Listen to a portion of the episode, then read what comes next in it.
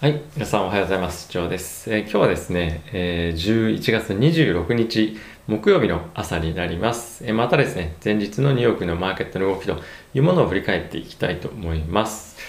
え今日はですね、マーケット全体的に、えダウは3万ポイント、えー触った後に、まあ、これ歴史的な最高値というところで、えー一旦ですね、ちょっと小休憩みたいな感じなのかなと思っています。0.5%、えー下落していて、S&P もですね、これに引っ張られるように、約0.1%ぐらい下げていますと。で、その一方で、えーこれまでの動きとは別に、逆にナスダックがですね、えー0.6ポイントプラス、えー0.6%プラスという動きになっていました。なので、えー最近の動きのまあリバーサルが起きて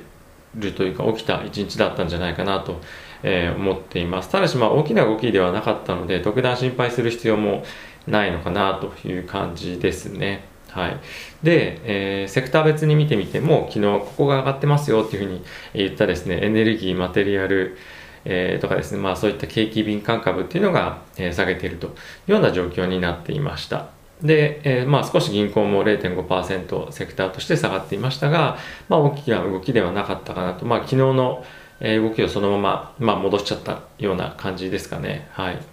で、えー経済指標としてもですね、えー出ていたのが、えー個人の消費っていうのが非常に、えー非常にっていうか、まあ、少し、えープラスに成長してたといった状況が出ていました。ただ一方で、えーイニシャルジョブレスクレームということで、えー新規失業保険申請件数というのが、えーここ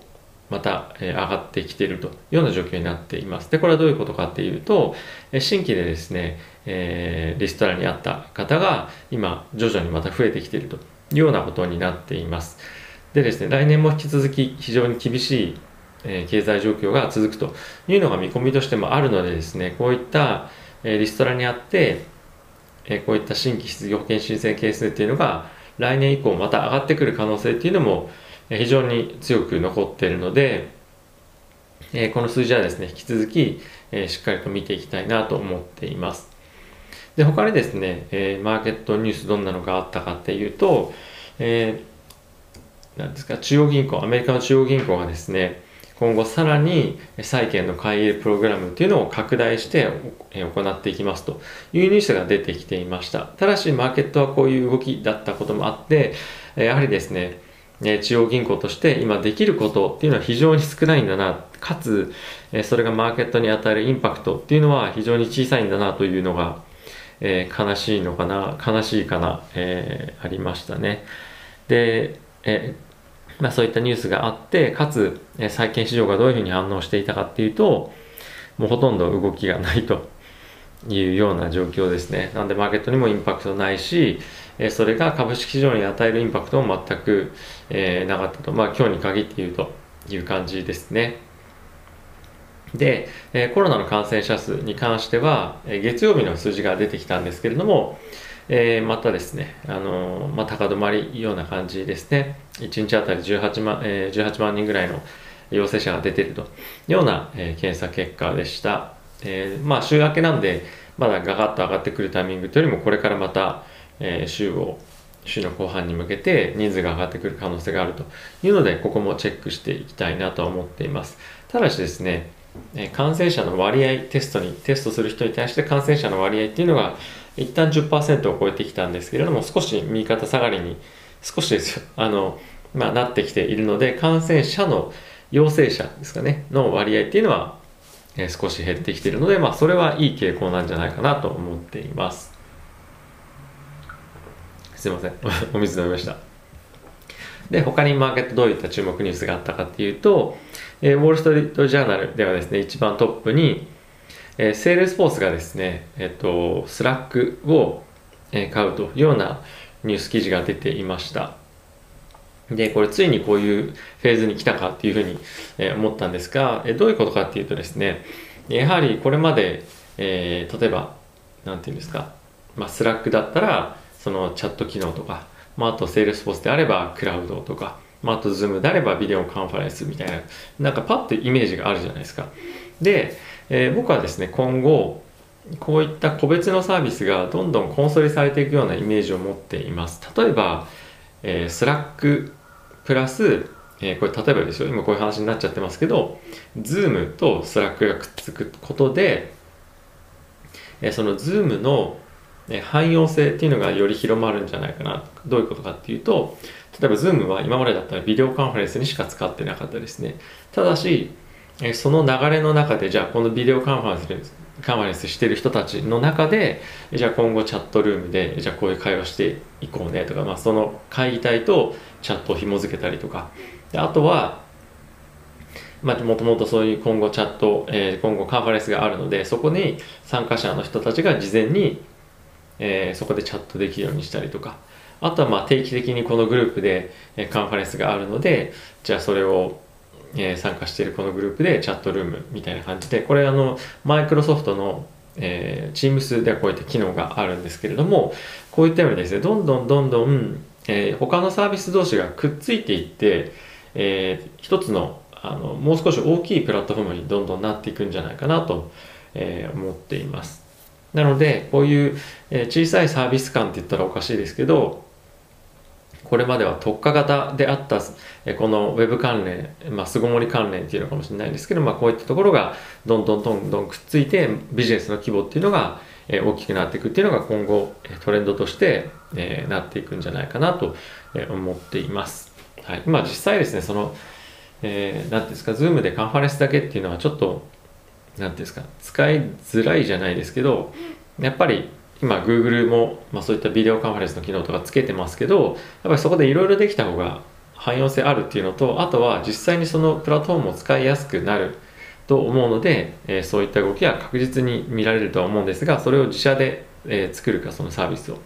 もしくは買収なのかっていうのは、えー、今後、まあ、その会社ごとによってストラテジーがそれぞれ分かれてくるんじゃないかなと、え思っています。はいで、え他、例えばですね、どんなニュースがあるかというと、ファイナンシャルタイムズではですね、えー、一番大きくトップに来ているのが、習近平さんがですね、ジョー・バイデン氏に、えー、選挙勝利おめでとうということをですね、えー、まあ、一報を入れたというニュースがありました。で、これは、えー、メジャーな会社、あメジャーな、えー、国はですね、大体もうバイデンさんにおめでとうございますという、えー何ですか連絡っていうのはしていたんですけれども習近平さんの方はしばらく、まあ、トランプとですね あのいろいろごたごたもあって、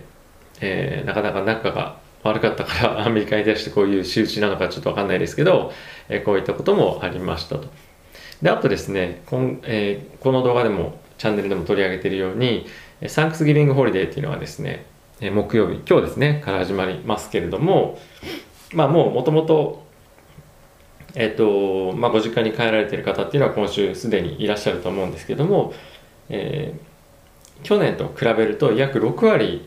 飛行機に乗る人がこの期間この26からの、まあ、4日間ですね4連休に、6割ぐらい減るんじゃないかというニュースがあるんですけれどもこれは、ま、政府からのえー、警笛じゃないですけど、まあ、政府だけじゃなくて、まあ、学校もそうだと思うんですけどいろんな所属の組織から、えー、警笛が鳴らされていて、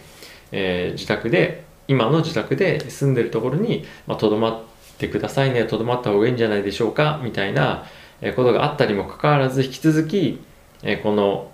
まあ、6割減っていう数字もやっぱり高いよねと、えー、大体どれぐらいの数字かっていうと500万人ぐらいが、えー、この期間に飛行機に乗るということ、らしいです。この4日間で。なので、これも非常にあの高い人数、え、多い人数なので、やはりパンデミック、この後起きる可能性があると。で、この期間はおそらく、えー、テストに行く人数とかも減るんですよね。あの病院に行って PCR 検査を受けるとか。なので、一時的にですね、コロナの陽性者の数っていうのは減ってくると思います。ですから、あれ、ちょっとあのコロナ収まってきたんじゃない？みたいな のがですねここ1週間ぐらいは出てくると思います。でその後に実際に数字がどうなってくるのかっていうところが注目されると思いますし当然人数もテストに行く人たちがそもそも減ると思うのでガクッと落ちてくると思うんですね。でその後の上がりっていうのがかなり急激に戻ってくるはずなのでそこでマーケットがどういった反応を示すかかつどういった数値が出てくるのか本当に、今回でサンクスギビングで実家にみんなたくさんの人が帰って人が集まって話をしてっていう時にどれぐらい本当に増えてしまうのかっていうのが一つ怖いポイントじゃないかっていうところが、記事として出ていました。はい。えー、あとはですね、まあ、ちょっとこれあのマーケットとは関係ないんですけど、えー、アルゼンチンのあの英雄のディエゴ、えー、マラドーナがですねあのハートアタック心臓発作に遭ってしまったという悲しいニュースも、えー、ありましたね。ちょっと今日マーケットどんな感じかなと思って、えー、ニュース開いたら一番にこのニュースが出てきたので、えー、結構非常に衝撃的でした。はい。えー、ご冥福をお祈りいたします。